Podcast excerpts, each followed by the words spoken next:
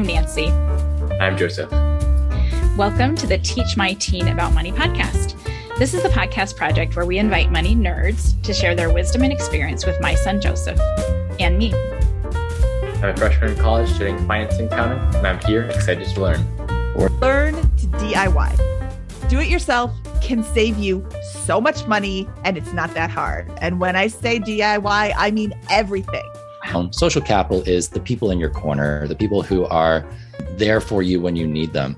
And the way you build that up is you be there for other people. So if you put a lot of good out into the world, you give first without any expectation of getting back. So it's not like a, oh, I'm just going to build up a bunch of favors and then call them in at once.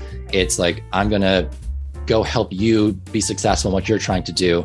And what will happen is like 10 years, 10 months, 10 days down the road, I'm going to be trying to do something.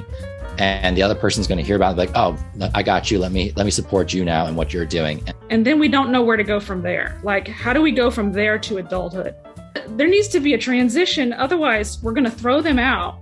You know that would be like you, you teach your kid to drive. You know you start out in the parking lot down the road. And then you move to the subdivision.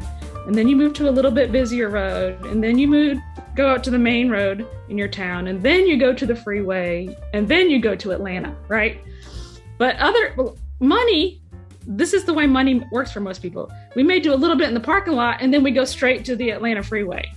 And that can get you into a whole lot of trouble really fast. Uh, best money choice was actually taking the chance and starting my own business, like my official first business. I had talked about it for years. I had kicked around the idea. I toyed around with like, you know, doing entrepreneurship, but actually taking that first step. You don't get, you don't build wealth by saving.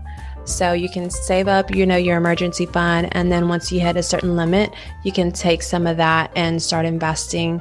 And if you're afraid to get into it, just start out little by little, get your feet wet. It helps to sort of talk to other people and get perspective because we sometimes get in our own heads and carry a lot of that emotional baggage that we don't really need to.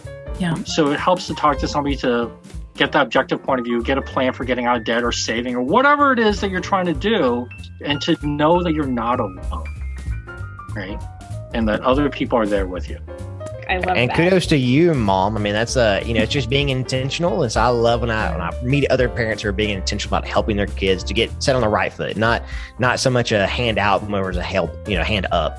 Let's get started.